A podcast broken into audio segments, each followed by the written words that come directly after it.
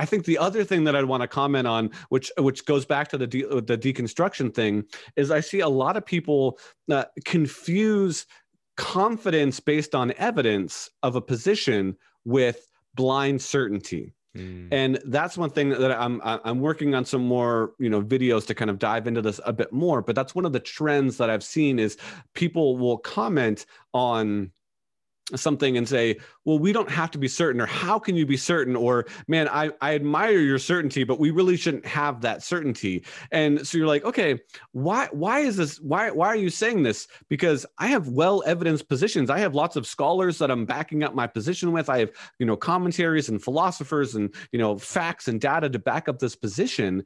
That doesn't mean that I hold it blindly, but it does mean that I can't have confidence in it because of my research. And I could be wrong. I want to be open minded that I it might not be right in my assessment. And there may be other people that disagree with me, but I would love to hear their arguments, kind of being humble and open minded in, in that stance. I think oftentimes gets Christians in, in trouble where I have a firm, you know, belief that we should have the reasons at hand. We should be able to explain the reasons for the positions that we hold, which means that I, I, am rarely saying I have no idea. Mm-hmm. But then mm-hmm. that often can come out, oh, well, you're so certain. You, you you just got this all worked out, don't you? And I'm like, no, I'm I'm open. I would love to have a conversation with you with why you think that I'm wrong.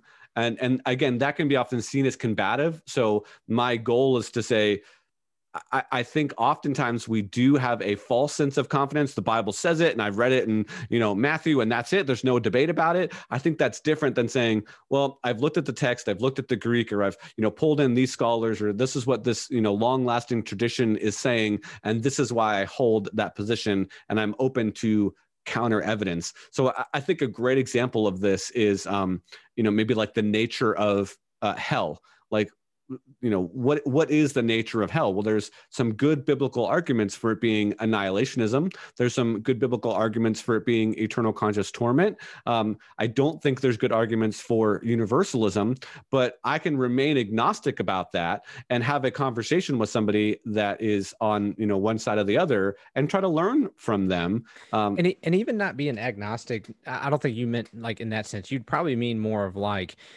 look i could say um, I I have confidence that Jesus rose from the dead. Right. Maybe at like a 95% level, right? Yeah. But I have uh confidence in my view of hell in like a 60% level.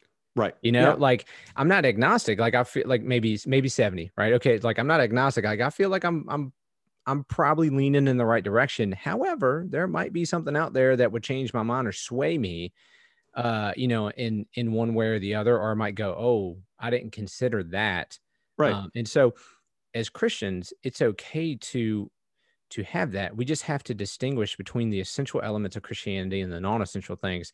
And so, to go back to to our two camps, in my early years, my essential list was really long. Yeah. You know, and then over the years, I realized, no, no, there's a there's a very few select things that you have to like have very certain, you know, like convictions on to say I'm a Christian. Yeah. You know, and it's okay. Like God's grace can cover our doctrinal error in a lot of cases, not in every case, but right. in a lot of cases. Right. So I try to relate it to people with um you know because we have this legal system in America helping people to understand we convict people you know and solve things based off of reasonable doubt right mm-hmm. not 100% certainty but based off of reasonable doubt, you know, right. and that's how you judge your life all the time. You know, yeah. it's like, hey, I remember Frank Turek was talking about uh, one time in his presentation. How do you know today when you get in your car and drive off that you're not going to just float off into space? Right? Gravity does not, uh, you know, prescribe that this is going to happen. You know, gravity is just a description of what we see has pretty much always occurred. Right. right? But we don't know. Maybe it'll stop working today. Who knows? Right. Well, based off of reasonable doubt, I'm not going to be worried that my car is going to go floating off into space. You know, is it possible? Yeah, it's possible. Yeah. Is it probable? No, it's not probable. Right. Um, so I think that's kind of more along the lines of what you were talking about, helping people to understand like it's okay to have different degrees of certainty over right. topics. Yeah, and and again, being able to back up your position with you know the reasons that you have it, the the scholarship that you've read or the research that you've done, um, you know, kind of in those different areas, I think is really important. I mean, you know, Bobby Conway, who's a mentor of mine, the One Minute Apologist on YouTube, uh, been working for the One Minute Apologist for a while, and now Bobby is the lead pastor of Image Church. Um, he, you know, he was just talking yesterday in an interview that we had with another podcast where he was saying, "Man, one of the things that I teach my kids is to, uh, you know, keep keep the box as as big as you can until you have done the research basically. I'm kind of paraphrasing what he said but you mm-hmm. know that list uh, that you were just talking about is fairly small. Other things you can do the research on like keep looking into them keep examining them. Don't read one book and say this is it. This is the only position that i have and i'm not going to look at any other positions keep exploring and i think that's one of the things that um, i'm i'm doing with my channel is continuing that exploration uh, into some of those non-essential things and, and even being clear on the essentials yeah and even having the humility to say like hey look um I haven't done a major amount of research on this, but the things I have read, it makes me lean this way. Right. You know, I've, I've done that on plenty of stuff. I think what I yeah. told you is like, you know, in in the apologetic realm, I would say my weakest area is the scientific stuff. You know, mm. um, which which is fine by me. I mean, I only have a certain amount of time to study, right? right? So I tend towards more of the historical, more of the philosophical, you know, those sort of things.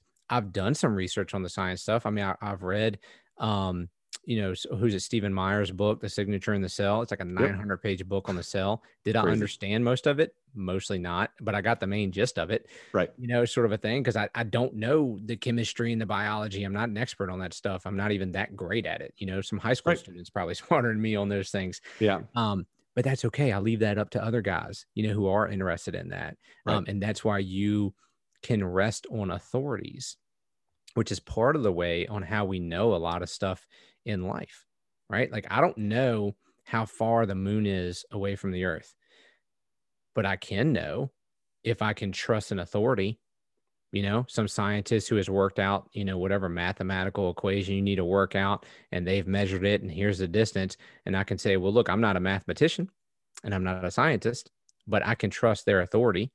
Uh, the number so, 283,000 miles is coming to mind, but is that what could, it is? I, I, I could be wrong about that.